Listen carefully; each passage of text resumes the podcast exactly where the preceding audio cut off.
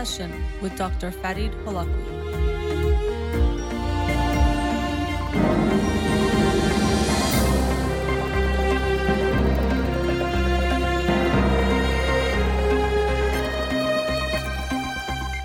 Good afternoon and welcome to In Session. I'm your host, Dr. Farid Holakwi, and I'll be with you for the next two hours here on Radio Hamra. Studio number to call in 310 441 0555. I'm a licensed clinical psychologist, so you can call in with any questions related to clinical psychology, including any emotional or psychological issues, parenting issues, and relationship issues as well. You can also follow me on Twitter or Instagram or like my page on Facebook to get updates on the show or suggest topics or books for the program, and the shows are uploaded at the end of each week to my SoundCloud page and podcast on iTunes. Again, our studio number 310 441 0555. Um, the book of the week for this week is How We Work by Leah Weiss. How We Work, Live Your Purpose, Reclaim Your Sanity, and Embrace the Daily Grind. And uh, I'm only about 35 pages in, um, but it seems that uh, she's advocating for a more mindful approach, really to do everything that uh, we do in our life, but including in our work. And so it's interesting. She, uh, I just started the book with talking about how sometimes we think about meditation as this practice or another to do uh, to add to our to do list, um, and makes people actually more discouraged. But actually, being more mindful is something that can be part of everything we do. It really should be part of everything we do. And so, um, wanted to start the show in a way a related theme. So it's still early in the new year, and hopefully some of your New Year's resolutions are still going or still alive. Um, but that's actually what I wanted to talk about is about setting goals and also related to that living a life we feel good about rather than just focusing on the goals and then not uh, letting the goals or not achieving those goals take us away from doing the things that we think are right. Um, so for a lot of people, they say, "Oh, I," uh, even the way I said it to start the show right now is like, "Oh, I already broke my resolution and it's done," as if it's just finished until next year, next uh, this coming December, that they'll plan again for next year and they can try one more time. Um, but really, for me, it's realizing the spirit of what you're trying to do. So if you're trying to exercise and lose weight, well, the whole point is to be healthier. And so just because you didn't achieve some goal or you didn't meet some marker that you had set for yourself doesn't mean you should just give up on that. And so that's what I wanted to share as far as a message goes is that rather than just thinking about the goals, which actually I think are good to set goals and have those in mind, um, it's about evaluating our lives and thinking, am I living the life I want to live? Uh, as far as the different roles of my life, the different aspects of taking care of myself, of living my life, of having a life with meaning and purpose. Uh, how would I evaluate my own life? How would I want my life to look? And the reason this is so important is because for a lot of us, life is happening to us more than we are choosing to live our life. By that, I mean, most people, if you ask them, they say they're so busy, they don't have time for anything, they um, can't do everything they want to do, or they tell themselves that once I have time, whatever that magical week or month is going to be, then I'll start doing the things to take care of myself or the things I want to do. And so, um, this mindset uh, and this way of approaching life is a very passive one. Life is happening to us. I have kids, I have this, I have this, and I'm just going through life and whatever else is left over, maybe I'll take care of myself or do things that matter, but I have to do these certain things. And uh, even in this book, uh, early on, she talked about how we even like to say we're so busy, or people who say they're busier in some ways get more attention or can be more popular or seem to be more important. So we almost have this competition of saying, "Oh, I'm just so busy." Oh yeah, I'm so busy too, and and I find myself doing that too. And someone asks, "How have you been? What's new?" Usually, "Oh, just busy with work." That kind of a response because we feel like we have to say something about how busy we are. And so if we're not busy, we're being lazy. We don't have a good work ethic. Uh, we're not that important. We're not that wanted because we're not busy and people aren't asking us to do things. And so we almost show off about being busy, just like we can show off about not sleeping enough, um, not needing sleep, not having enough time for sleep. There's things that we say or that become these cultural norms or even aspirations of being busy, of not sleeping that much, that really are not about living a good life. So, any time could be a good time to do this, but sometimes with New Year's uh, resolutions and goals, people start to look at things a different way. Um, when we think of a clean slate or a new slate uh, to start things, to think about your own life and think about the different areas of your life. So, to begin with, you can think of the different roles that you have. If you're a mother, or a father, course, that's a very important role. If you're a husband or wife, a very important role. But also just as a, a citizen, as a brother or sister, as uh, a worker in a company, whatever it is, you have different roles in your life. And really take a look at those more closely because if you value them, you should make sure you're doing them in the ways that you want. So, for example, as a parent, many people, um, of course, would probably say they want to be a better parent or put more time and effort into their parenting, but they don't have the time. And if you don't make the time for anything, you won't have the time for for anything or whatever it is that you're talking about. So people say, uh, I'll work out when I find the time. I'll do community service when I have the time. I'll do these things. And they never just magically have time show up. You have to create the time, create the space, create the routine of doing certain things. So look at yourself as a parent. Am I giving my kids the time and attention that they need? And both of those are important. The time, of course, is important. If you're not spending time with your kids, obviously you're not showing them love and making them feel loved, but also the time you're giving them, the quality of it, and the attention you're giving them is very important because many people will sit with their kids for hours, but they're on their phone distracted most of the time, giving their kids a message that they're not very important or something else is more important than them, um, or anyway, not giving them a fully engaged interaction. So look at the different roles that you play. Um, parenting is a big one as a partner. People, um, especially if they have kids, it's very common for people to say things like, well, we don't have time to really focus on us or the romance or having date nights or whatever else can be about the relationship kind of goes out the window because the kids are the priority and there just isn't enough time. And um, I'm not saying these things are easy to work out and that the time is actually so plentiful, but we can be more mindful and have more intention in how we're allocating our time. And so, what I always tell parents is, or before uh, a couple becomes uh, parents to a child, is that your relationship is your first child, and you can't lose sight of that like um, a child, it needs attention, it needs love in order to survive. And so if you deprive your relationship like you're depriving a child, it's eventually going to die or become very weak. And that's what we see happens with a lot of parents uh, who have kids. It's only about the kids, it's not about their relationship. And sometimes actually you can see that they're almost choosing to make it about the kids because there's issues in the relationship or there isn't a closeness or a connection there. So it can be in some ways convenient to to use the kids as an excuse that there's no more time for us because we have to focus on them. Uh, where really it usually isn't the case. There still is ways to make your connection still be a priority. Um, and also, if you really love your kids so much, we know that the stronger your relationship is, the happier your marriage is, the more love that's there, that's going to affect how you are as parents and how your children will feel in the home with you.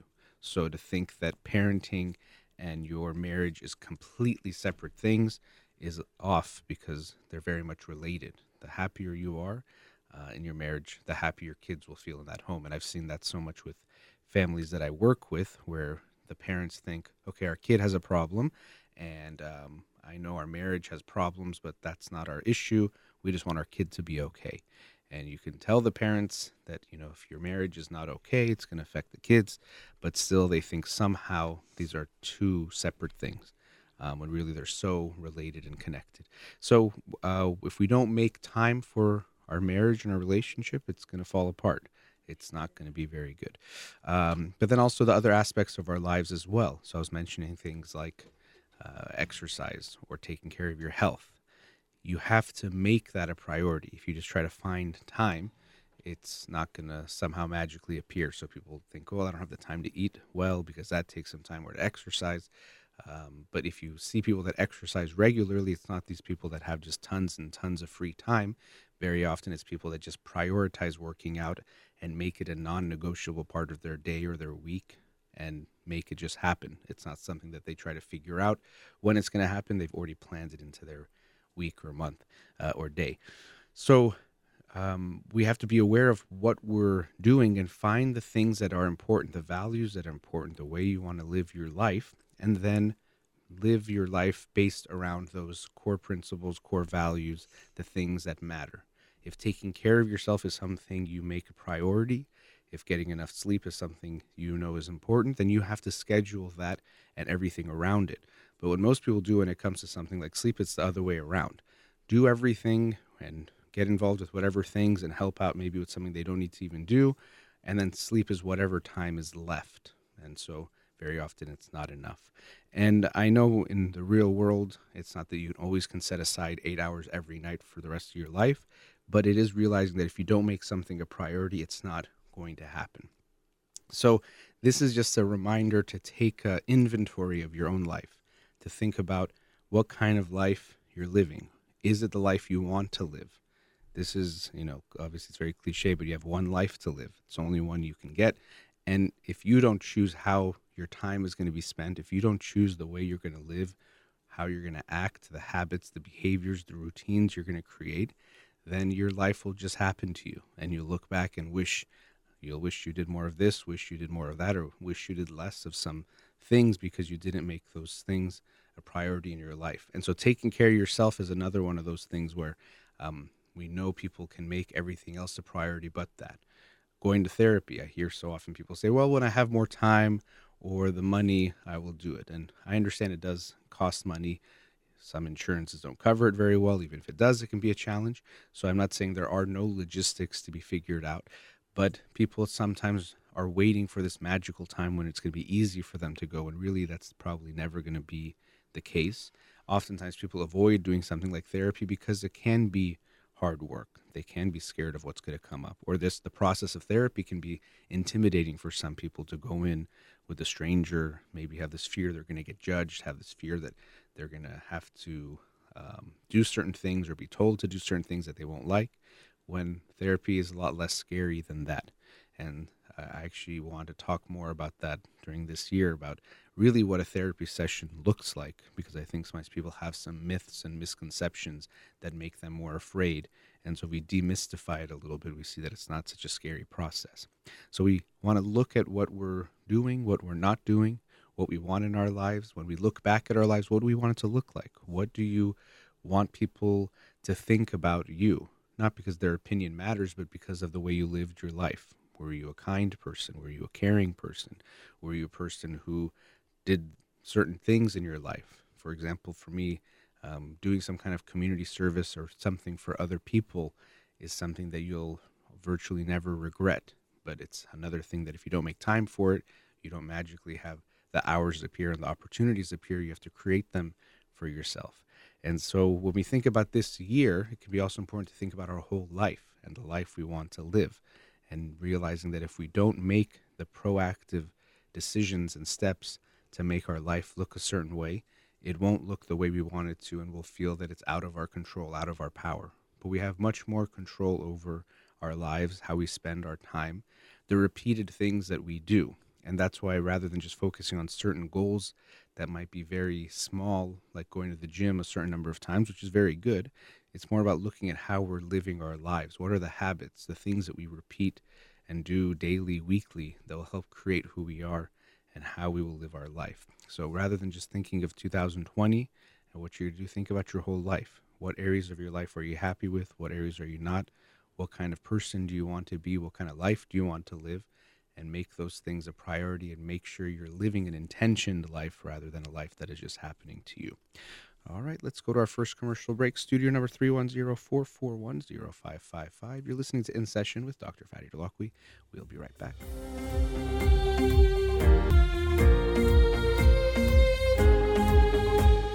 Welcome back. Studio number 310-441-0555. Let's go to a caller. Radio Hamra, you're on the air. Hello? Hello. Yes, thanks for calling. Yeah, sure. Thank you for. Yeah, I am. I calling for my grandson. Mm-hmm. He's two, uh, years and five months, Mm-hmm. and um, their parents is not together. They're separate almost a year ago, and uh, he always uh, sleep between them. When he's in the dad house, he's asleep with dad. When he's with mom, he's asleep with mom. And now because his mom or dad have a relationship, Mm. and he they want to you know separate him, you know, bedroom, separate bedroom with them. I just worry for him because I think you know it's so hard right now for him because other person come into his life, and they want to you know separate him to other room. I just um, I want to know some you know advice for that situation for him. Yeah.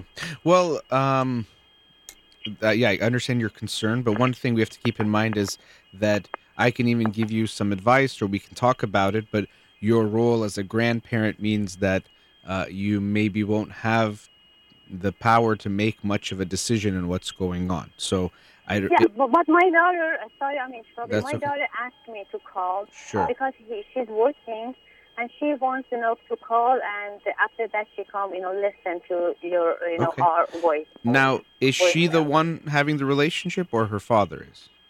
The the, the husband is. Oh, Or the- father. The, the okay. Father. Well, and that that makes it even more, um, you know, for you to give input of what the, or even for her to. I mean, it's something they need to work on together. And I probably would have suggested that the ba- their child sleep in a separate room or not in their bed anyway, regardless of this relationship that is now creating uh, the more of a pressure for the father to make this change. So al- al- already probably would be better to sleep separately. Um, but now there's this extra pressure. But what we don't want the, the child to feel is this feeling of being replaced or being pushed away because of this new person in uh, his dad's life. You know, and that's that's and it's already gonna be hard enough, I guess, from what you're saying. I don't know if she's moving in or if it's just that sometimes she wants to to be there. Um, but I think already They want to move. Okay. They want to move. About that, they want to you know before she moves, they want to separate him. Okay. Well, I think that could be something that, you know, they talk about also as as co-parents and I don't know how is their relationship like? Do they communicate about how they're doing things with him? Do they uh, plan together? Do they work well together or no, it's not it doesn't have that quality to their relationship. Sometimes, sometimes you know he's getting you know, very uh, angry, but still they work together. One weekend he with dad, one weekend with mom, and Tuesday and Thursday afternoon, three o'clock he come and pick him up, and eight thirty, nine o'clock he drops off come back. I see. Okay. Is that him? Yes, it is him. okay. Well, we can maybe get his input too. He probably has a lot that he's he's dealing with, um, and I, I wish we could actually do hear from him uh, what he's going through and how hard it is for him.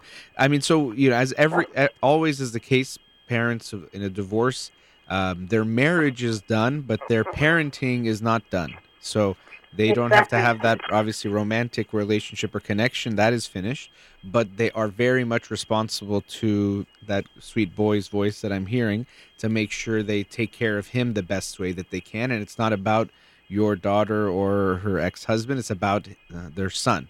And so they really have to uh, work together. And this can be challenging, especially then when new people come into their lives. Now he's uh, dating someone and it's becoming more serious.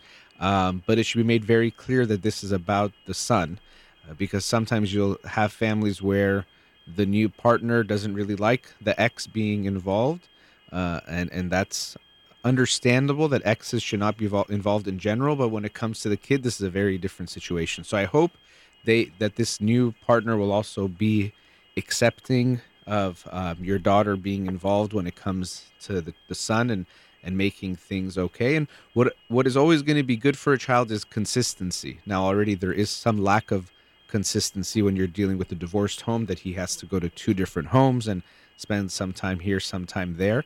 Um, but the two of them want to make the homes as similar as possible and his experience as similar as possible. yeah. So, uh, other, yeah. Okay, go ahead. no, no, go ahead. Yeah, other problem and for him, I because he more with me, than you know, with both of them because mom mom's work, daddy's work, he's most is with me all time.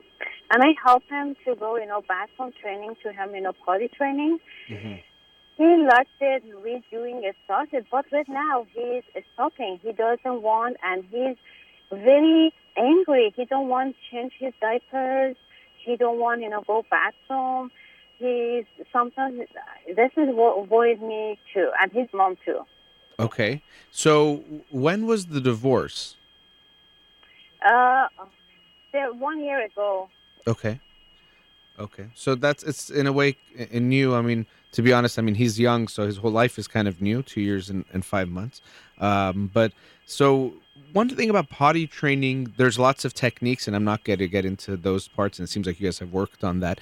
But with a lot of milestones like potty training, parents can become very focused on some kind of goal, which is understandable. We want to help our children become potty trained just like we want to help them with other things. But they can start to create a time pressure like this has to happen now, or I want it to be young, or I heard so and so's kid was potty trained at 18 months. I want my kid potty trained at this month. And like they start to get competitive with this as they do with lots of other things. And so maybe that's not the case for you, but it's something I always try to tell parents because sometimes they come in and they're worried, okay, my child is this old and then they're not potty trained and they feel like somehow it reflects poorly on them as parents.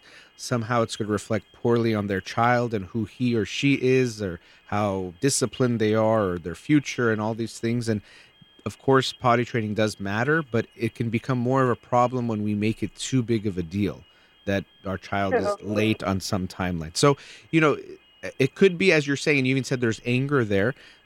Potty training or going to the bathroom is sometimes a way that a child can express themselves or um, create some kind of a power struggle because they see the effect it has, or literally it creates a mess for you, um, or you know his mom or dad. So there could be something there, and also when kids go through some things like separation and any kind of changes or trauma, uh, there can be a regression too. So even if he was potty trained and okay for some time, and now he's acting differently, as we always want to do, we want to come from a place of curiosity and trying to understand. Well, why might he be going through this? So you said he gets angry about being changed, or what? Where's the anger? Yeah. Mhm. Yeah, angry. He don't want change. He, he, for example, he had a number two, and um, we want to change him. He just scream and he's just we struggling with him. And I say it's okay. Everybody's have a poop. This is normal. Don't worry. If you will not change, you, you know your uh, bottom get you know over, and then I'm gonna try to talk to him. Mhm. Still, you know, he just uh, doesn't like that. Before he wasn't, but now he's more try to, you know, aggressive for that situation. Okay, but you're saying he was potty trained for a while, like he would go to the bathroom himself.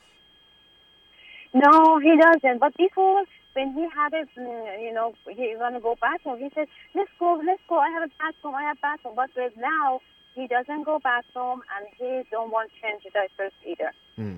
Okay, and that's is he the same with his mom or whoever it is? Yeah. Okay. Well, th- there could be something he wants to, like I said, there's some kind of power struggle. Sometimes kids don't like being changed; they don't like the process. And you're saying it's changed. So I don't know why it's changed, but he seems to not like it. I wouldn't put a lot of pressure on him. Of course, we do have to change him because it's not good for him to, uh, you know, like you said, health wise, you're trying to explain it to him that it's not going to feel good for him. Um, but we want to also show him we understand like he doesn't like it or he doesn't like being changed or he doesn't something about it doesn't feel good. Even I know he's young, but maybe he could say what he doesn't like about it or he can kind of say why he doesn't like it in some way. But we want to make him feel okay that he doesn't like it. And you know, there your this child is dealing with, you know, divorce and separation and things that are totally out of his control. And Yeah. th- there could be something related to control here too with this and I know oh, you're you're worried about him for that, you know, for lots of reasons. But this is very hard, you know, sometimes as adults we forget for this kid it's so confusing. He was a baby and then all of a sudden, you know, he had a mom and a dad and then now there's two different homes and he's going back and forth and we might think the schedule makes sense and in some ways maybe he's getting a little bit used to some of the back and forth but it's very much out of his control and hard for him to understand. You know, I'm here at mommy's house and then now I'm going to daddy's house. And so his understanding of days and days of the week and things is going to be very Yeah. different. So he's he's kind of it, it's almost every time like a surprise for him or some kind of a bad feeling. So we have to be aware of how um, you know this could have a big effect. It doesn't mean uh, I don't want to worry you that something bad is going to happen or he has to have a bad life, but we're aware that it has an impact on him as a, as a baby dealing with this, and then now even a new person coming into his life at his father's home. That doesn't mean he his father can never be with anyone, but we have to be aware of the impact it can have on a very young child. Yeah, because uh, usually when he's with dad, that most of the time bring him in the grandma or his aunt. And when he come back, he more aggressive. Uh, when he come back, uh, for example, he said, "This is mine. I want it." Hmm. Talk to him as a dad, and we said, "Be nice. We have to gentle. You should say, okay, that is mine. Can I have it?" Or something, and we Hmm. try, and I very hard with that, and his mom too, and he get you know again normal. He go there, and then he come back again, you know, try to you know aggressive and angry and talking and bad words sometimes, and we try to you know uh, said nothing when he use the bad words because we said if we try to show him maybe he more interested for that word. Hmm and uh, but again, you know, we talk to his dad. Say, please, you know, around him, don't use the bad words and be nice uh, and more, you know, don't be aggressive. For example, he hold his phone and says, "Hello." It's bad, you know, same as angry person talking. But but he might be an angry per, uh, an angry person, and I, I understand trying to show him to be kind or gentle, but we don't want to Uh-huh. make him feel bad about his angry feelings. So maybe he comes back and he's angry. Uh, maybe it's about things that are going there. Maybe it's just about the transition. And even mom could ask dad, "Is how is he when he first goes to his house?" Because maybe just that transition also makes him feel some anger, some tension, some anxiety, and he's acting in that way. And so rather than just saying to him, don't do this or you shouldn't do this, we want to also try to help him understand his feelings. So say, oh, it seems like you are angry, or it seems like you are, uh, you know, maybe through the play, if he's talking on the phone or he's doing something, oh, you're so angry at that, the woman on the phone or the man on the phone, somehow playing with the feelings with him to show him you're hearing it. So we don't want to just Oh. erase the feeling, say, oh, he's being aggressive. We have to erase his aggression. You know, two year olds, they tantrum even in the best of circumstances. They have violent, you know, aggressive uh, moments and outbursts and tantrums. So we we have to be ready that he's going to have these and might even have more of them. And rather than just telling him he's bad for having these feelings or he shouldn't have them, uh, we do want to teach him appropriate ways of expressing it and not. So I get that you're, uh, you know, talking with him about what he's doing, but I also don't want you to try to ignore, make those feelings go away or erase those feelings. see. You know, so it's like having that curiosity of understanding. Well, why is he, you know, angry? Maybe yeah, it's tough for him when he comes back. Maybe he's mad at mom, even because he doesn't really get it. Why wasn't mommy with me for the last two days? You know, sometimes uh, kids have th- that kind of a feeling too. They don't really get it. Obviously, it's a legal separation, and he has to go back and forth. But um, a lot of times, parents pick up their kids from daycare, even, and the kid is mad at the parent for not being with them all day, even if they had a good time at daycare. So, you know, he might have some of this anger. We want to try to understand it rather than um, just tell him it's bad or wrong. You know.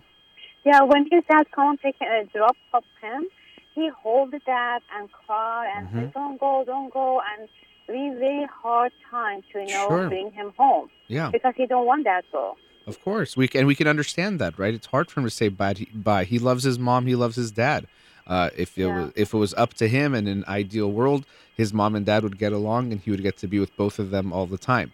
But that unfortunately isn't the reality. So we want to show him we understand. He doesn't want to say bye to dad, you know, and it's hard for him, and he's squeezing him, and and these we have to, you know, also remember for a two, not even two and a half year old, uh, these like days and few days in a row feels like forever. So he feels like I'm not going to see my dad forever. You know, it's such a long time till I see him again. Or I don't really know when I see him again. He doesn't really get the, you know, I was saying before, the days of the week the way that we will. So we want to, as always, show him we understand his feeling. It's okay what he's feeling. We want to help him with his feelings too. So it's not that we just say it's okay if he wants to hit someone. We we can show him that that that cannot be good. But we want to try to make him feel that his feelings are okay and we can understand them and help him as he, especially as he gets older, to make sense of his feelings because he doesn't really get it. He just feels all these things, and he grabs his toy and throws it or squeezes it or gets aggressive. He's not going to understand. Oh, I'm upset about this transition or this is difficult for me, but he's just feeling it, and we want to just make sure we don't give him a bad feeling about what he's going through. Yeah. Do you think if it's just one person, mom or dad, you know, raise him, is better? Um, you mean that he only sees one of them? Yes, just you know, I- yeah. Just No, I, I don't know. I don't think so because then he's gonna more than likely have a feeling of abandonment from the other parent. I, my guess is Oh, you're okay. you're wanting things to be more consistent because I was mentioning that before, which there's something to that. But I think uh, taking him away from one of them, I I don't see that as good because he's gonna have that missing person there too and have a feeling of abandonment from from that. So um, yeah. That would be my thought. But going, you know, your initial question, it's very important for mom and dad to work together. I think already was probably a good idea for him to sleep in his own bed or sleep separate. Um, and so for your daughter, maybe she doesn't like the reason why that's kind of pushing it forward is that this new woman is in uh, uh, her ex husband's life. But no, no, exactly. Actually, she's asked him because she's um, other woman, you know, the, he wanted to bring the girls in the one month.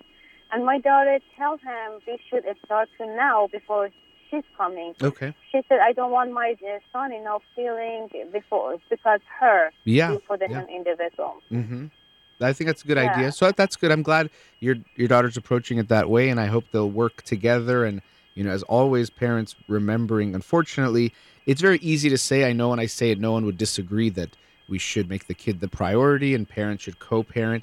But so many things come up, and the parents, uh, the exes, can start to feel like they're enemies of each other, and sometimes will find any way to win against Yeah. each other. And unfortunately, very often in that war, the kids are caught in the middle and they get some of those bullets in that war and it's very sad but it happens all the time so it's remembering that the priority is the child and i'm hoping your daughter and her ex will will do that and make sure he is okay but knowing that this is going to be hard for him so he will have some painful feelings angry feelings anxiety different things will come up but especially we want to make it easier for him and also make sure he feels it's okay for him to feel those things Yeah.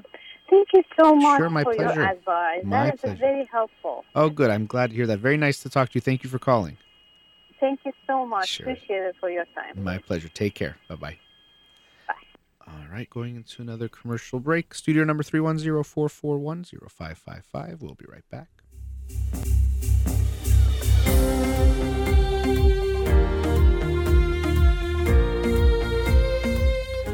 Welcome back. So, the previous caller uh, was asking about her grandson, and her daughter was divorced, and they were trying to figure out some things with that. And um, the issue of co-parenting is one that course divorce being as common as it is many people are dealing with. And uh, as i mentioned to her it's very easy. Of course no one's going to tell you that oh i want to put my kids in between and i want to hurt my kids and i want to um, what i want is more important than what i my kids want and they aren't the priority. So everyone is going to say that um, but not everyone is going to live that or realize the ways that they might be affecting their kids. Or sometimes we make excuses for why we might do certain things. And so, as human beings, we're very good at this of thinking our situation is unique. So, you know, oh no, cheating is horrible. No one should ever cheat, but you don't really know my situation is different, you know, with my husband or my wife and this and that and whatever. I have no way out of the relationship and blah, blah, blah. And so it's okay. Or lying is not good, but, you know, but this situation I need to lie. So we're very good at coming up with reasons why our situation is unique. And so that is why the rules don't apply to me or in this situation. Um, so I have my kids. Yes, we're in a divorce, but you don't know how bad their dad is or how bad their mom is. I have to fight dirty or I have to um, do some of these things that I know is not right. Um, but you know that's just because my situation is so unique. And so there's many reasons why most of us are better at giving it advice, giving advice than taking our own advice or living that advice.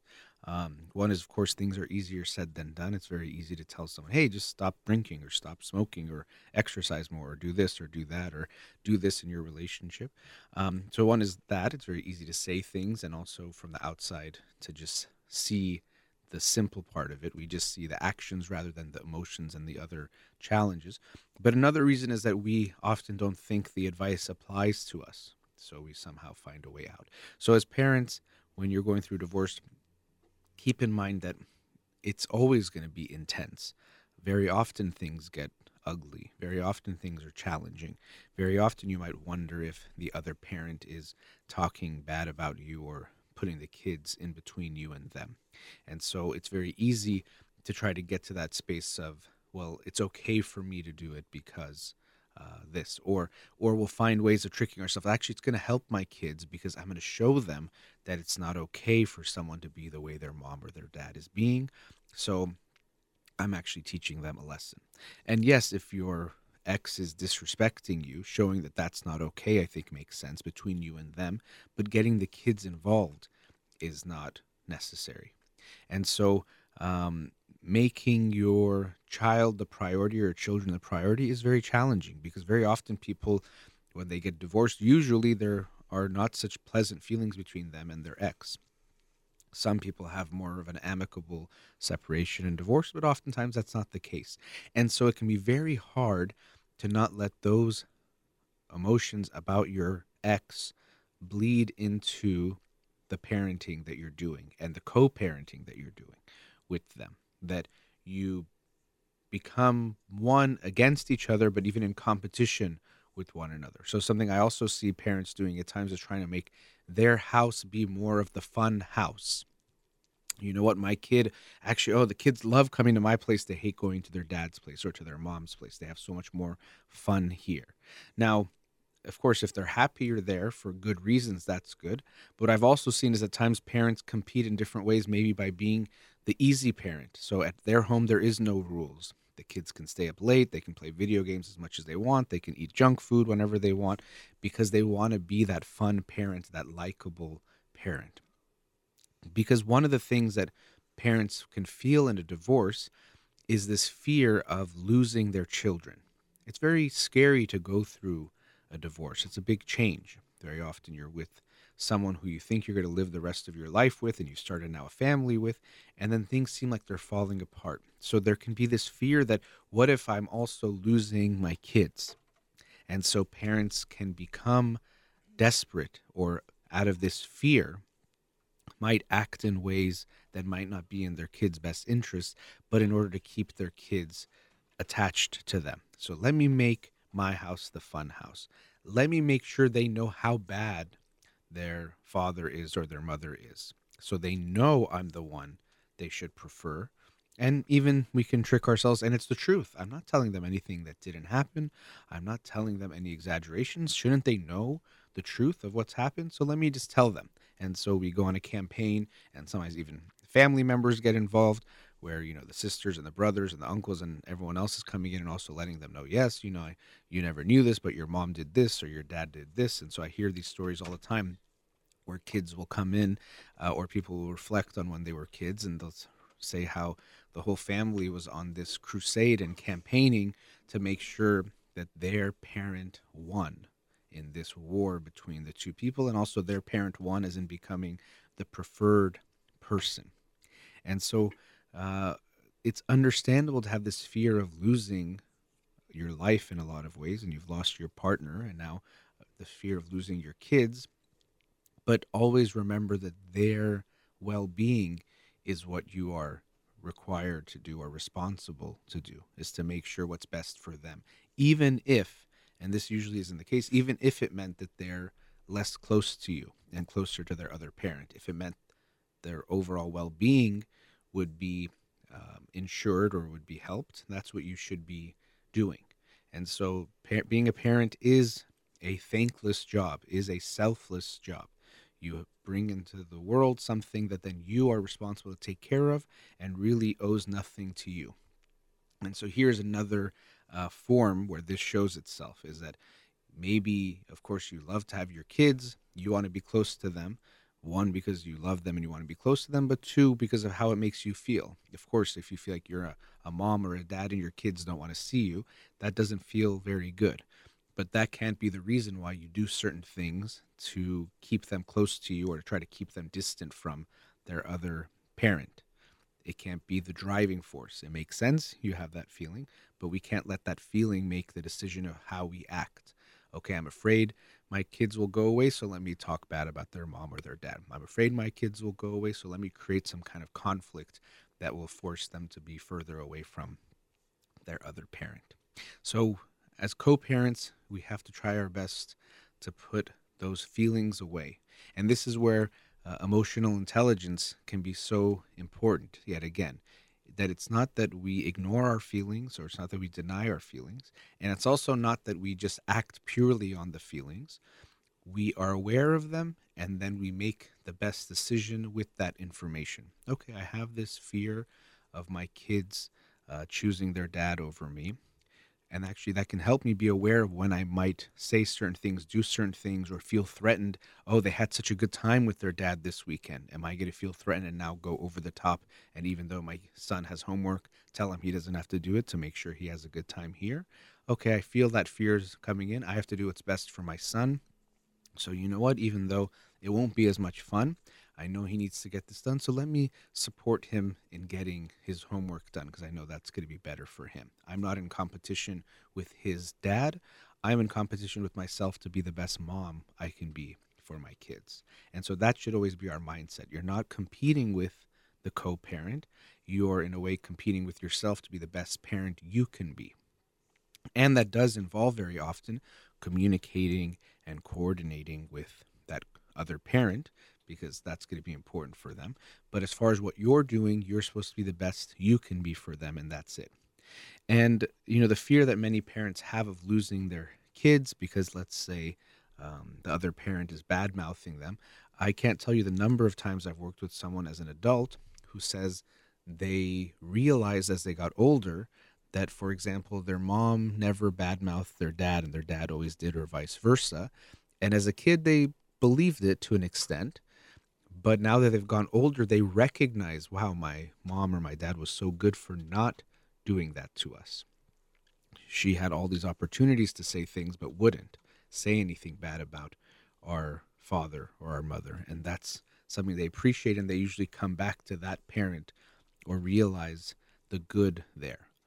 Bad mouthing anyone is not really a good way to, to get close to someone, but especially your kid's parent who's 50% of their genes, or even if it's not the case, but a big part of who they are. That's very important to keep in mind that by hurting them in this way, you're doing it in a very selfish way. And we have to be aware of what we're doing. We can't lie to ourselves and say, no, I'm doing it for the kids. I want them to be happy. I know I'm better for them. So I'm making sure they realize how bad that other parent is so they get close to me. We're doing it for ourselves. We want to feel good. We want to feel like our kids are picking us. We want people to see that, oh, see, they're with their dad or they're with their mom. That shows that they're the good one and the other one is the bad one. And so when we create a war between ourselves and our ex, we have to be aware that we put our kids in between that battle. So it's like you're having a war and you're saying, no, I just want to shoot at my ex, but your kids are in between. And so they're going to get lots of collateral damage from that. They're going to get hurt and probably hurt the most because they're the most fragile, they're the most vulnerable, and you're really playing with and fighting over what really gives them structure, which is their parents, which gives them some kind of good feeling. So, um, this goes back in some ways to what I talked about at the beginning of the show about having intentions and being aware of values. Is that if you just let the divorce and things happen and see how things unravel, you might end up in a place you really don't want to be and realize, wow, I'm in a war with their father, with their mother, or I've been bad mouthing and got used to bad mouthing my ex in front of them. But if you think about it beforehand, the things that matter to you, making sure the kids are a priority, and having that conversation with your ex. Look, we have our differences, we have our issues. I know we don't even actually like each other anymore, let alone love each other. But we are responsible to these kids they deserve us to be the best co parents we can be for them, not for each other. And sometimes you can feel that way. Oh, I want, don't want to go pick up the kid because it's doing uh, their father or their mother a favor, and I don't want to do anything for them. Making sure that your intention is on them as much as possible, putting those ill feelings for each other aside and realizing we have a responsibility to these kids. And if we don't plan for it, if we don't be proactive about it, very likely you can end up in some bad places. We're very good at fooling ourselves that certain things are okay. Uh, and then our kids are going to pay the ultimate price. So, again, as a co parent, what you want, what you feel, of course, it does matter and you have to deal with it, but it should not determine the way you act towards your kids or the ways that you might use them in this battle that you might be creating between yourself and your ex. All right, we've reached another commercial break. Studio number 310 441 0555. We'll be right back.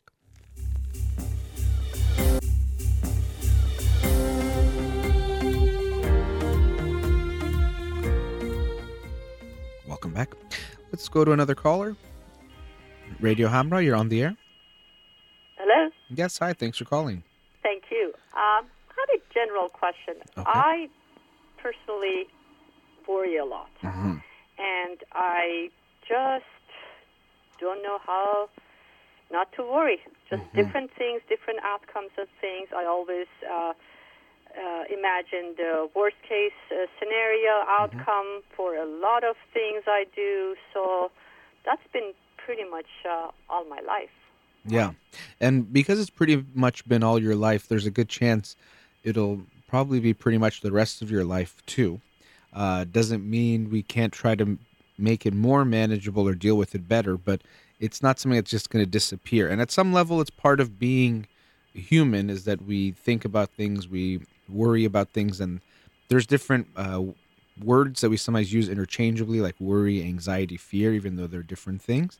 Um, but what most people experience, and it's kind of funny, it's like if you think of all the things you've worried about happening, probably fewer than, you know, a fraction of a percent of them actually happen, or probably way, way less. Almost none of them happen. Yet we keep doing it. So it, it can seem in a way illogical that we keep worrying about things that don't end up happening. Um, but we can try to understand our worry also as a protective thing because yes none of those things happen but if we think of when we survive we have to it's better to be wrong uh, uh, you know have a false positive meaning we think something is there when it's not than to miss something. So making it more extreme if you're in the savannah and there's a, a lion that you uh, you know might be seeing you want to make sure you see it and you don't miss it. It's better to think you saw the lion um, and be wrong than to not see the lion when it's there. So we tend to worry or be more uh, anxious about things than is actually the reality but part of it we can understand that it can be protective or make some kind of sense. And so as an overall mindset i think it could be good not to just the way I, I feel like and when we talked for you know five seconds before the, that we got on the air it's almost like you're mad at yourself for worrying so much.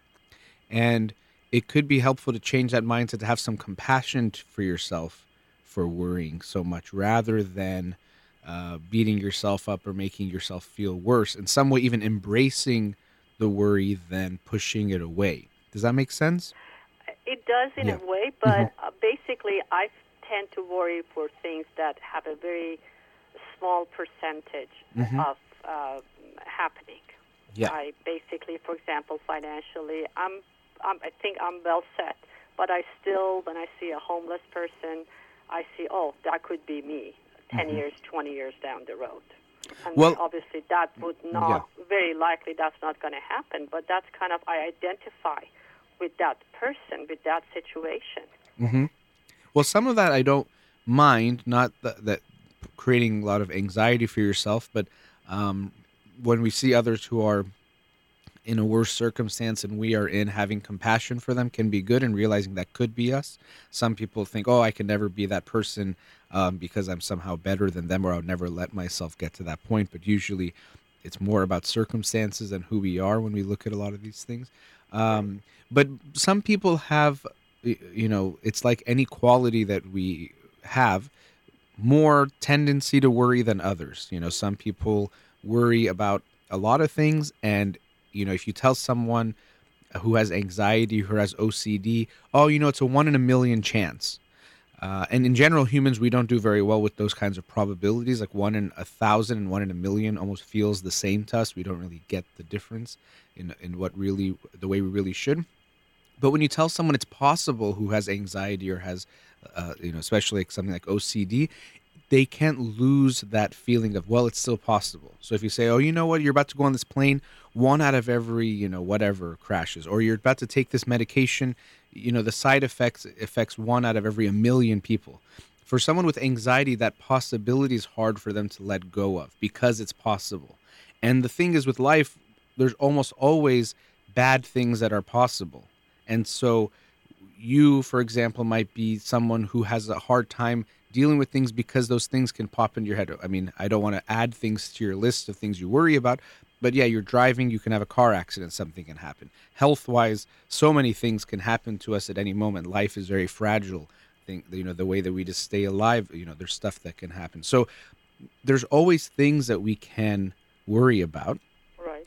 Now, sometimes for some people, meditation makes them more aware of these things and they don't like it, but it can be helpful because over time when people meditate and become more mindful it can create more of a calming feeling so we're not going to get rid of your worries you're never going to be someone who never worries anymore unless we tranquilize you and you know you know give you so many drugs that you won't really be able to function or live but really you're always going to be someone who worries but it could become more manageable meditation exercise those things might help um, and the thing is logically we can talk about why you shouldn't worry. But these things kind of happen in an automatic way. It's going to be hard for you to turn it off. You can try to talk to yourself, say, you know what, here I am worrying again. And I know usually I worry about things even though I'm okay. Right. But in that moment, what most people experience is that it feels so real. It's not a, uh, oh, you know, I'm just feeling this. Is like, no, no, this is a real danger. It feels like you're not just over exaggerating or over worrying. It feels like it's a real fear. If someone has a fear of flying and they're on a plane, it, it, they really feel like, no, no, but this plane might go down. They're not aware. The statistics go out the window because that feeling is very real, you know? Right, right. So you're suggesting meditation or being more mindfulness? It can be helpful.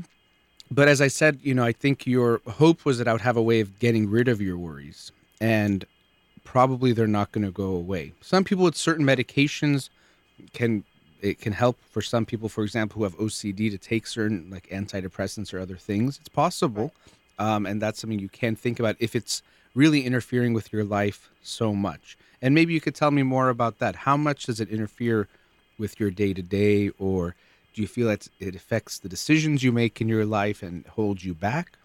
It really doesn't hold me back, but I feel it's constantly on the back of my mind. Mm-hmm. Any, every decision I want to make, basically, you know, I think of the worst case scenario. I'm very pessimistic. Um, I can't take, you know, I, I have a hard time trusting mm. People uh, in business, in work. That's how it's affecting me. Basically. Yeah. So when you say you have a hard time trusting, has it affected you in friendships, romantic relationships? Not really. No, no. That part I'm okay. It's like if I'm basically for my work, I have to deal with somebody. I always assume the worst mm. first. Mm-hmm. I feel like, oh, this, you know, this this thing or this deal or this transaction is not going to go through. You know, it, it's not going to happen. But again, may, may, that's that's how it's affecting me. I don't have OCD or an anxiety, mm-hmm. but I just have that constant worrying. You know, what's going to happen to me? You know, 20 years, 30 years down the road, can I live the same life I'm living right now? You know, mm-hmm. how open I am to changes.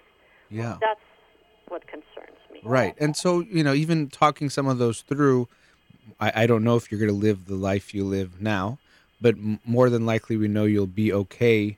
You know, whatever it is, even if life changes, you'll be able to change with it. But, you know, I, I get that in your head it seems very scary that handling these things. And then so the, the thing actually is if you have anxiety, change is scary for you. So it becomes scary to think, well, what if I can't live exactly the way I'm living, or things can't be exactly the way they are? Now, another way of uh, another aspect of this is there could be times where you're worrying the way you talk about it might have protected you or helped you.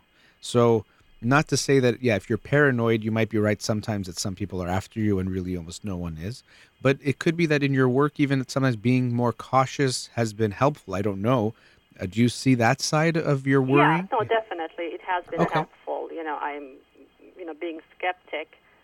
Um, that that has helped me, but I'm just it's kind of transferring to my general life. I'm feeling. I'm just feeling okay. You know, I can't uh, trust anybody. Nobody gets what they're supposed to do right, etc., etc. That's I'm kind of having a hard time trusting people as well. so like what kind of people like people you're very close like to when I have to deal with the say the company or Mhm. something, I keep like repeating myself, making sure the other person understands because I feel, you know, they're not understanding me. They don't do their job right.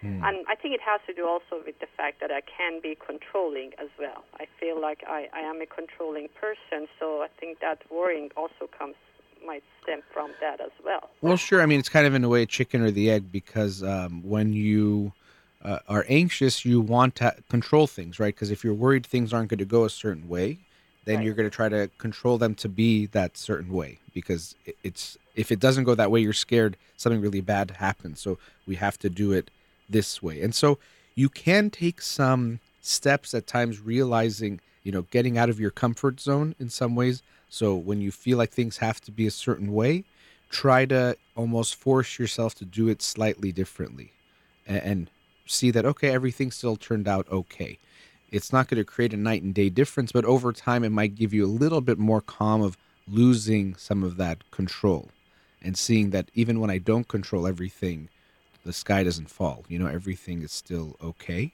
Um, so that's another thing you can try. It's a, it's a, you have to be ready to face that discomfort. Really the only way we grow in these kinds of things is we have to face discomfort. You know there's no uh, I, i'm going to give you the magical uh, lecture right now that's going to change your worrying. You're going to have to sometimes face the things that you're afraid of or that you worry about and see that you're okay. And this is actually when people overcome fears when they have phobias there's no i'm going to tell you about how spiders are actually really friendly and good and you're going to be okay. You have to actually face the spider and see that you're okay you survive and that it's not as scary as you think. And even what you talk about what if i go through these things and i can't handle it so it's not just you're afraid of what's going to happen you're afraid of your feelings to what's going to happen or if you can handle what's going to happen. And really you're going to you know if you, when you ask me i know it's easier said for me to say you're going to be okay but in your head it seems so big. So a lot of times we're more afraid of the feeling than actually what's going to happen. I'm afraid of going on an elevator because of that panic i'm going to feel rather than just the elevator itself and so if we can make the feeling less scary too, that can be good. That it's okay. That's where I was saying embracing the worry. You know, here I am worrying again. Doesn't feel very good, but this is me. So I'd hope you can have some love and compassion for yourself as someone who worries. Not that I want you to worry more or I want think it's good for you to worry, but if that's what you're doing, I don't want you just to uh, judge it in a negative way and make yourself feel bad. Understood. Thank you very much, doctor. Sure, Appreciate good luck. Uh, words and uh, good advice. Yeah, and I'm sure you're going to be okay. And even if you're not, you're going to be okay. Thank you. okay, nice talking to you. bye bye. Take care. All right, uh, let's go to another. let me actually a few thoughts on that. Um, you know, we very often. Uh, I talked about this last week because of the new year, new year, new you kind of a thing. Um, and very often we want to become someone different because some of the things we deal with are painful, are uncomfortable. And of course, as a psychologist, I believe that people can change and can grow. But I also am aware of the limitations of that. That if you're someone who, for example, is worrying a lot, has a lot of anxiety, you're probably never going to be the coolest, calmest person in the world. Uh, as I mentioned to her, unless you take some kind of drugs, whether it's um, uh, prescribed or illicit drugs, yeah, you might get very calm that way, but also you lose other things or have other effects. But you're probably not going to be that person. And we might have a dream of being that way or wish we could be that way, which is understandable, but we have to be realistic and first embrace and understand who we are. So if you're a sensitive person, you're never going to be the person that doesn't care about anything. And that's okay. So it's realizing that's who you are. And then also, as I was touching on with her, seeing where there are actually maybe some good things about being the way you are too. So not just saying it as a negative, oh, I'm, I'm too sensitive, that makes me weak. No, I'm too sensitive, that makes me more aware. It makes me more empathic. It makes me more attuned to other people. That part is good. And I see sometimes how it gets uh, in the way of certain things or hurts me in other ways, but understanding it better and realizing you're not going to completely change. And that's okay. And you can become better at dealing with your shortcomings or your different characteristics that make you who you are but you're probably never going to become a completely different person. And of course, we want to have that expectation for ourselves and for other people. So if you have a loved one who worries a lot, don't think, well, if I just tell them they shouldn't worry, they should stop and they're going to be this super calm person. Or I wish they were just more calm. I get it that you wish they were more calm and maybe there's some small steps they can take, but we have to accept and love and embrace people as they are. Most people are not just going to become completely different people and really we probably don't want them to if we love them for some reason. It's also sometimes they have uh, some quality that we like, some sides of it, and some sides we don't. Oh, they're so spontaneous and fun. That's great, but that also makes them a little bit unstable or hard to pin down or hard to make plans with. So it has some good and some bad. And so if we look at our own qualities, very often we'll see that same thing and realize that I want to grow, I want to change over time, but I'm not going to become a completely different person, and that's okay. All right, let's go to another commercial break. Studio number 310 441 0555. We'll be right back. Welcome back. Let's go to another caller. Radio Hamra, you're on the air. Hi. I have a question about my son. He's 25 years old. Okay. Um, he went to university for two years. Uh, he was very smart. He stopped after two years. I got divorced when he was six. I moved from another country to United States. Um, and um, now he's at home. He doesn't do anything. He just um, uh, watches TV and video games, uh, Fortnite, and then other games Mhm. and uh, he has a girlfriend. He brings uh, his girlfriend to my house, and then uh, doesn't contribute anything, um, doesn't pay for anything, but he's very sweet, uh, Mhm. very nice, and everyone loves him. And then he knows a lot about everything. If you talk about anything in the world, he knows. Um, my question is, uh, what do I do with him? Um, um, my family say you have to kick him out of your house. Um, I think he is he might be depressed. He doesn't go to the doctor. Um, I wanted to make an appointment um, for like brain scans or um, um, other other thing that helps, but it seems that he's not interested. Um, Well, I don't know if he needs a brain thought? scan, but he, yeah, he could be depressed, um, you know, based on what you're saying. And, you know, let's try to think of what is your intention? Because you say, you know, people tell me I should kick him out of the house. So what's your intention? Um, I just want to help him. I What, but him what does that mean, help something. him? Um, I want him on his, on his feet. Yeah. I want him to to to study as I know he's very very smart. I want him to get back to school, and uh, he he had 4.0 in school um, all these years, all the years that he was Mhm. and um, I just want him to be on his feet like everybody in the family are masters or PhDs, doctors, except him. Okay. And then he, he, he blames everything on me. He says, You did this, that's why I'm here. You did this, that's why I'm here. My credit score is low because you did this, this, this. So all the blame goes to me. So he blames you for, like, not going back to school? Exactly. Okay. He says, Now pay for me. The school I sent him was private school, $65,000 a year. hmm Uh, I don't want to do that again. I'm not sure if he goes to school. He stays in school and finishes what he started. But um, that's why. And I say, okay, just go to community college, finish your 60 units, and then just go to another school, which is not um, asking for uh, money that much. Like it's like $8,000 a school. hmm Okay. Um, yeah, there's a there's a way, and I, I, you know, this word can come off judgmental, but at least the way you are experiencing him as being feeling entitled that he uh, doesn't have to work or do anything, and that it's okay, or if he wants to, you know, go to school, you have to pay, and it's it's your responsibility. Um, but it could also be that he feels powerless. So it's not just that he feels entitled because That's what I think. yeah and so we we want to be aware of that and and and maybe you contribute to that too by taking mm-hmm. care of him the way you do and so very often parents can have this feeling that well as long as i'm taking care of my kid even when they're no longer a kid and they're an adult i'm doing a good job as a parent but maybe you're holding him back by taking care of him you know by paying for whatever it is or by not having certain um, wants from him and so, have you talked to him about what he even wants for himself?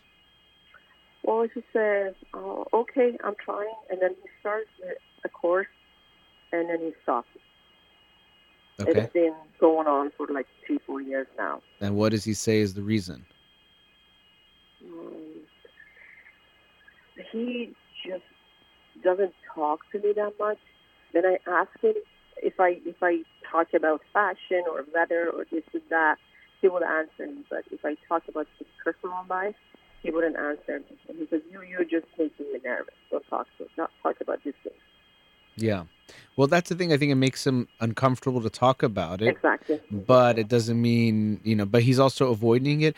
There, there's a way you you're talking about him, which reminds me of lots of people. There's like this um, going back and forth from feeling very weak and not good, but then also mm-hmm. going to this other side of being like better than other people or being like you even described him so smart and so good and so Very much. yeah so he might you know and then because of that when it comes to trying something he doesn't want to fail because it makes him go back to that feeling of being the weak version of himself and or even trying you know sometimes people uh, I'll, I'll work with people and they want to work but they don't want to take the low level job they want to already have a higher level job so they won't even start Sure. working right because they want to have that's a job yeah so they want to have like the Exactly. cool job, the good job, the job that they quote unquote deserve, rather than realizing, well, this is my first job, so it's going to be lower level, but I want to work towards something. So that that is getting in his way. Is like this feeling of,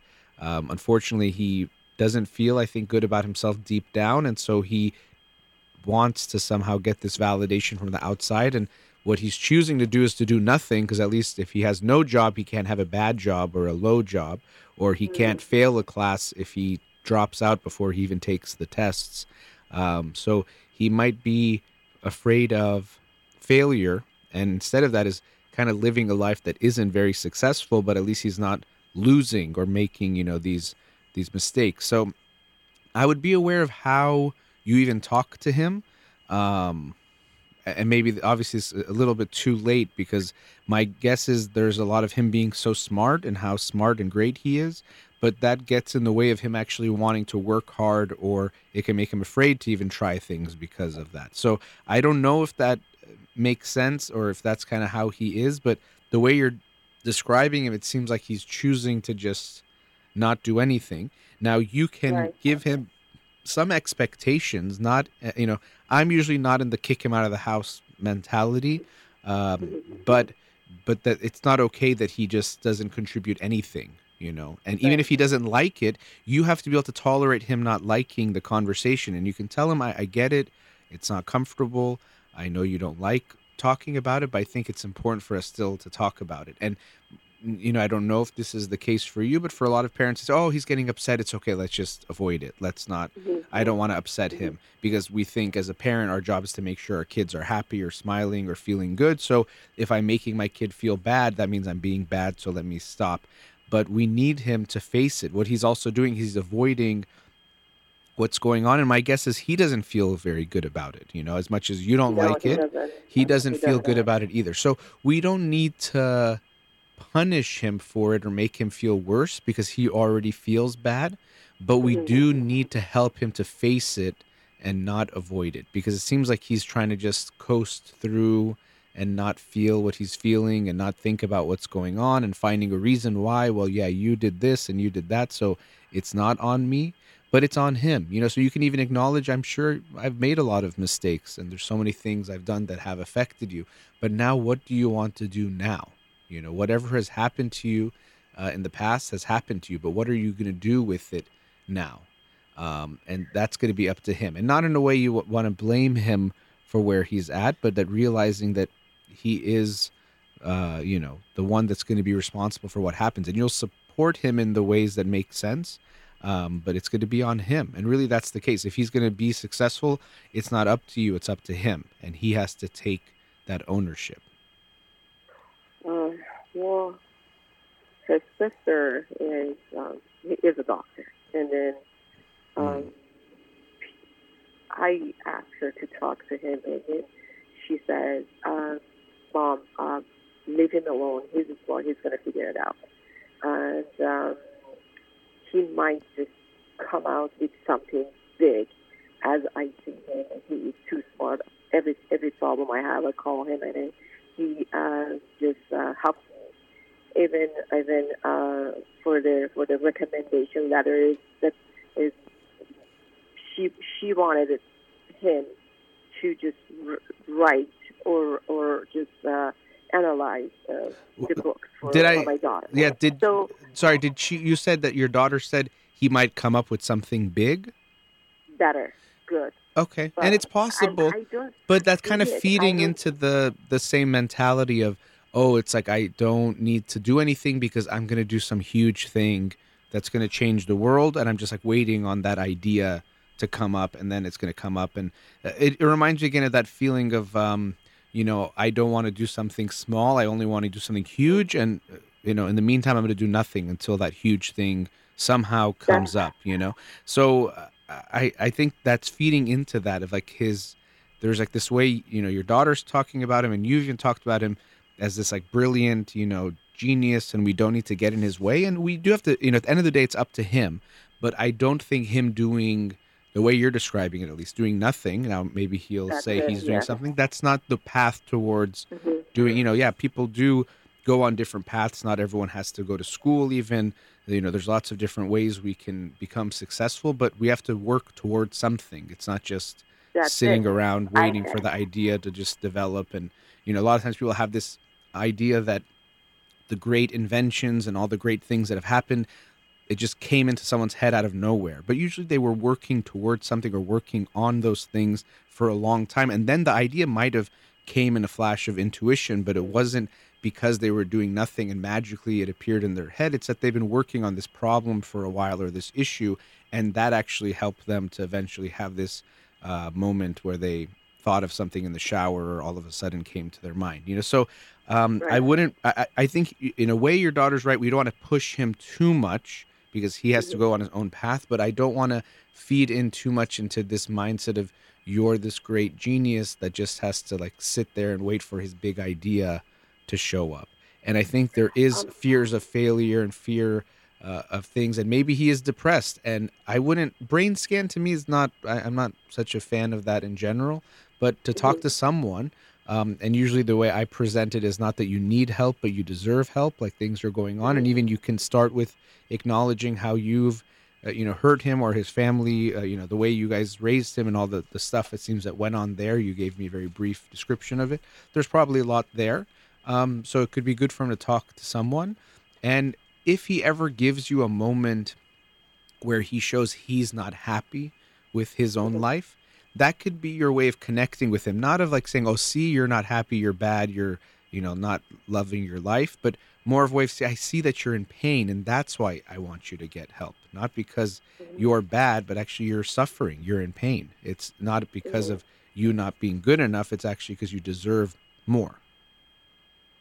Um, I'm gonna try to to send him to to her to his doctor, but on the other hand, um, I remind him of uh, like I don't know, paying something, paying for the, I mean, Netflix or TV or the games or um, You can. You Should can- I do that? I, I think that's okay, but coming up not as a form of punishment, like, well, you know what, now you have to do this because you've been bad and you're not doing anything, but just really, you know, like you, it, I, I'd like for you to support in some way. What do you think? I'd make it a conversation rather than a punishment or a demand. Um, and seeing what he says, what ideas he has, what does he think, and it might even bring up his feelings. He probably doesn't feel very good about the situation between you and him or what's going on. Um, he might not acknowledge it, he might not bring it up, but I doubt he's feeling good about it. It seems like he does use avoidance as a coping mechanism, so he avoids the things he doesn't feel good about. So if you bring it up, he, we have to be ready that more than likely he's going to try to resist the conversation or maybe he'll get mad at you like come on mom like why do you have to bring up this stuff? Or somehow he'll push you away.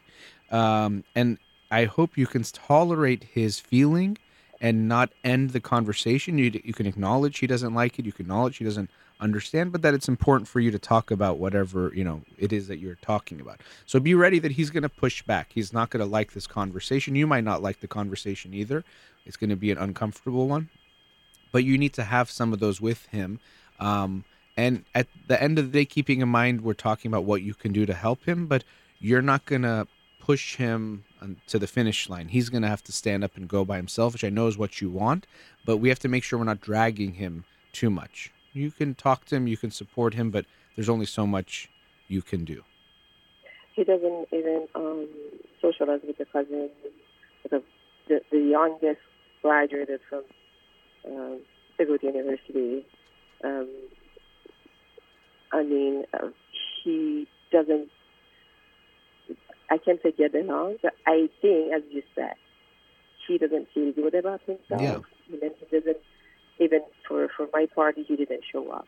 Everybody was there. He didn't show up for me. Mm-hmm. Um, well, you even and you said this this cousin graduated from college. Graduated. Yeah, and so he, and your son didn't graduate from college yet.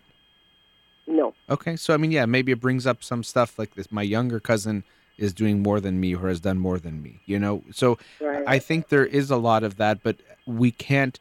We're not. We can't change him or force him to do anything, but we don't want to reinforce or encourage his avoidance that he's doing. It seems like he's just avoiding. Oh, I don't like to see them, but he'll make an excuse. He won't tell you that's the reason. But we need him to face what's going on, um, rather than going. You know, that's why what you're said about your daughter. I'm not saying there's it's not possible, but it's almost he's living in more of his dream world than the reality world, and we need to get right. him to face the reality a little bit more. Um, not you know, it's not going to be up to you, but getting him to see that this is you know the real stuff is he has to do the the work that's not so pretty and feels good and shining and being a star. It's like you know kind of annoying and difficult and, and stuff but that's that's how it is so we're gonna have to help him with that to, to not avoid but it's to be a challenge. Just you know, there's only again at the end of the day so much you can do. You can't control him or get him to be a certain way, um, but you want to be aware of what you're doing and how it's affecting him. And by just taking care of him and being on autopilot is not going to. Your it seems like your resentment is building too, and that's not good. It's going to affect how you feel and also how you interact with him. But it's not helping him either. So we don't want to contribute to this kind of autopilot, just anything goes kind of a way we need to get him to face a little bit of what's going on. So just just funds to contribute or um, ask to check with the doctor and also talk about his last these three things. Yeah, I mean the ch- the doctor they'll be aware. I mean, telling him he should go you know if it's part of a different kind of conversation all of them think of these as conversations not you're going to tell him to do this you know right, even when it comes right. to supporting you can say i this is really something important for me i you know whatever it is but they're conversations they're not uh, demands. Like you said if we want him to be on his own feet he's going to have to get himself there too and take those steps. So i would have those conversations with him but be aware that he, it seems like he's trying to avoid and we don't want to badger him and make him feel bad, but we also don't want to contribute to his avoidance. Well, thank you so much. Sure, nice talking to you. I Good ask luck. him to to call you himself if I can. If Sure, it's always. I would always rather talk to the person. Yeah, I mean that's always going to be better. So if he's Right. he's open to that, have him call in. Sure. Thank you so Sure. much. Have a wonderful Nice day. talking to you. Thank Take you. care. Bye bye. Thank you. All right, going into our last commercial break. We'll be right back.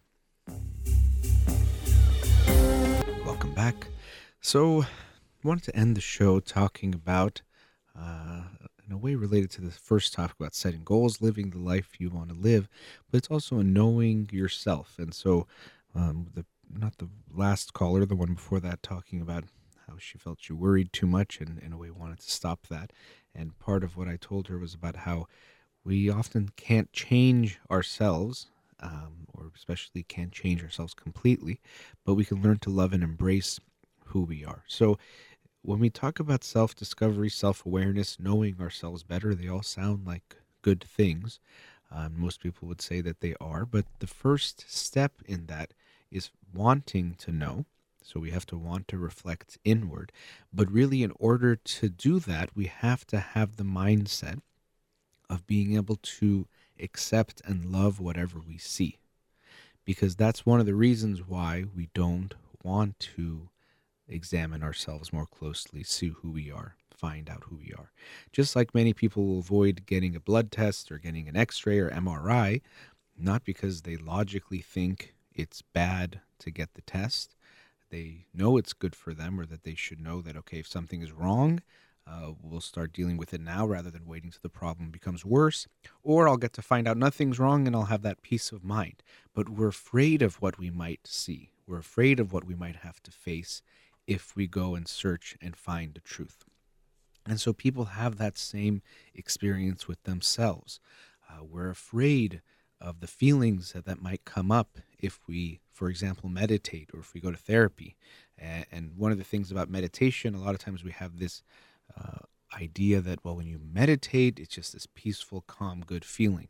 And you might get some of that, but also when you meditate and turn inward and focus more on your feelings, you also are going to face some negative feelings. You might get in touch with some anger, some rage, some really deep pain, raw wounds that you haven't really acknowledged or been aware of. So it's not just that you experience these pleasant, good feelings, you also face some things that don't feel so good. And that's what can keep people at times from doing it. So, very often when people talk about meditation, they say, Oh, I tried it, but it was too boring. And in a way, of course, yes, it's not this fast paced, exciting thing. But one of the reasons why it can feel boring is the anxiety. Uh, and anxiety is often uh, the word we really mean when we say bored. That comes up with getting in touch with what's there, getting in touch with those feelings that might be uncomfortable. So, if we want to go on the journey of self discovery, we have to have the mindset that whatever I find is going to be okay or else we won't even start or we won't really look so hard. If I tell you I want you to go into this cave and discover everything in there and, and give me a very solid map of this dark cave and what's going on in there, if you're afraid there's bats and monsters and different things that can hurt you, you're not going to look very hard, or you might not even look at all. Or you might take a few steps in and look back. And you definitely won't do a very thorough uh, uncovering of everything you can find, leaving uh, no stone no stone unturned. You'll be afraid to see what's there because those things are scary. But if we can recognize that the things that we might find scary are actually okay and we can handle them or another way of looking at that that everyone uh, whereas human beings we have imperfections we have good bad and ugly and that's okay that can make it less scary. That if i find an insecurity when i look within myself if i find um, some negative feelings towards people in my life that I think are very good, some anger towards family members that I don't want to acknowledge, and that's okay because that's part of being human. If I can have that mindset, then I can look a lot more clearly and thoroughly than if I'm afraid of what I see. So, accepting ourselves as human and recognizing what that means is very important.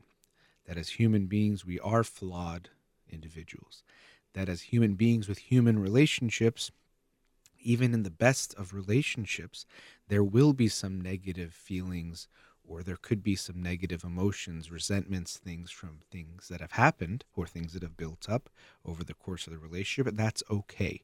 It doesn't mean we are bad. It doesn't even mean that other person is bad or that our relationship is bad.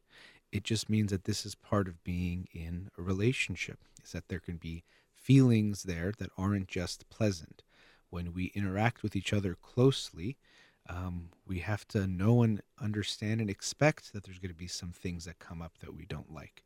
It's impossible to get close to someone, to get very close and emotionally intimate with someone and have no bad feelings, no bad situations, no arguments, disagreements, uh, and resentments build up in any way. And we have to accept that.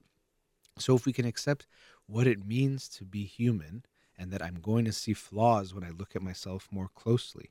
If you look at a mirror that's 500 feet away, you won't see barely see yourself and you won't see any flaws. If you get a magnifying glass and look at your face up close, you'll start to see some imperfections and things, but that's part of being human. And if you can accept that that's part of being human, that I'll see these things and that makes me still lovable and doesn't make me something not okay, then you'll be less afraid to look at yourself up close. And so we can have this mindset that what I find will be okay and even what I find when I see it, I can understand it better. I can have compassion for my insecurities that I find. I can have compassion for some of the feelings I wish I didn't have. It's very common, for example, for people not to want to see that they have a jealous feeling towards someone because they think that makes them weak. And why should I feel jealous about anyone or anything or feel envious towards someone? So we don't want to see that feeling. But really, we have to acknowledge that it's going to be there.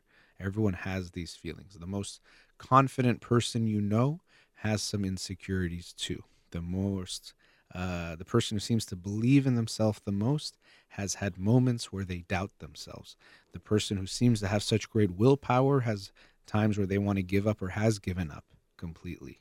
So, this thought that we're supposed to be something that is not human gets in our way of actually knowing ourselves better and also of knowing each other better because we don't want to see what's there and we don't let each other see us as closely. So I hope in this year I've talked a bit about before the New Year's and even when the year started about embracing who you are. That when people say new year, new you, part of what makes me not like that is that it's saying me I am now is not good enough. The me I am now is not lovable or I hate it or it's not acceptable. I have to become a totally new version of myself when that's not the case. The you that you are is lovable and is good. And actually, the more you understand that you, um, the better you can even express your full potential, express all the gifts that you have. Because the more you understand about yourself, yes, I'm bringing up um, some of these negative things that you have to be willing to face and embrace, but you also will understand yourself better in the positive things that you have, the strengths you have, the gifts and talents that maybe you're afraid to express or afraid to get in touch with or express to sh- uh, afraid to show to the world, you'll become more aware and in touch with those as well. So if we can embrace what we find, we're not as afraid to find anything. And the only way we can really try to understand ourselves is if we go in with that mindset that whatever I find is going to be okay. I'm a human being who's going to have flaws. I'm going to have weaknesses. I'm going to have mistakes that I've made. And I don't want to avoid those. I want to face those to understand myself better so that I can grow. The only way we can help ourselves grow is by first seeing what we are. Going back to that analogy of getting an x ray, you have to get the x ray to see what's going on, and then you can help heal what's there. But we can't heal what we don't feel. We can't improve until we actually see what the situation is. And the first step is wanting to look within. But the mindset we have to have when we want to look within is that whatever I find, it's going to be okay. I can love myself, I can be lovable no matter what is there. Just like if you're with a child, you're going to try to understand them better, whatever they are, you're going to love. There's nothing they can do or be that'll make them unlovable. And hopefully, we can have that same mindset and approach with ourselves as well. All right, that brings us to the end of today's show. The book of the week again is How We Work by Leah Weiss. How We Work, Live Your Purpose, Reclaim Your Sanity, and Embrace the Daily Grind. Look forward to sharing that with you on Monday's show and already gotten a bunch of recommendations for this year, which I appreciate. So thank you to everyone who sent me some book recommendations.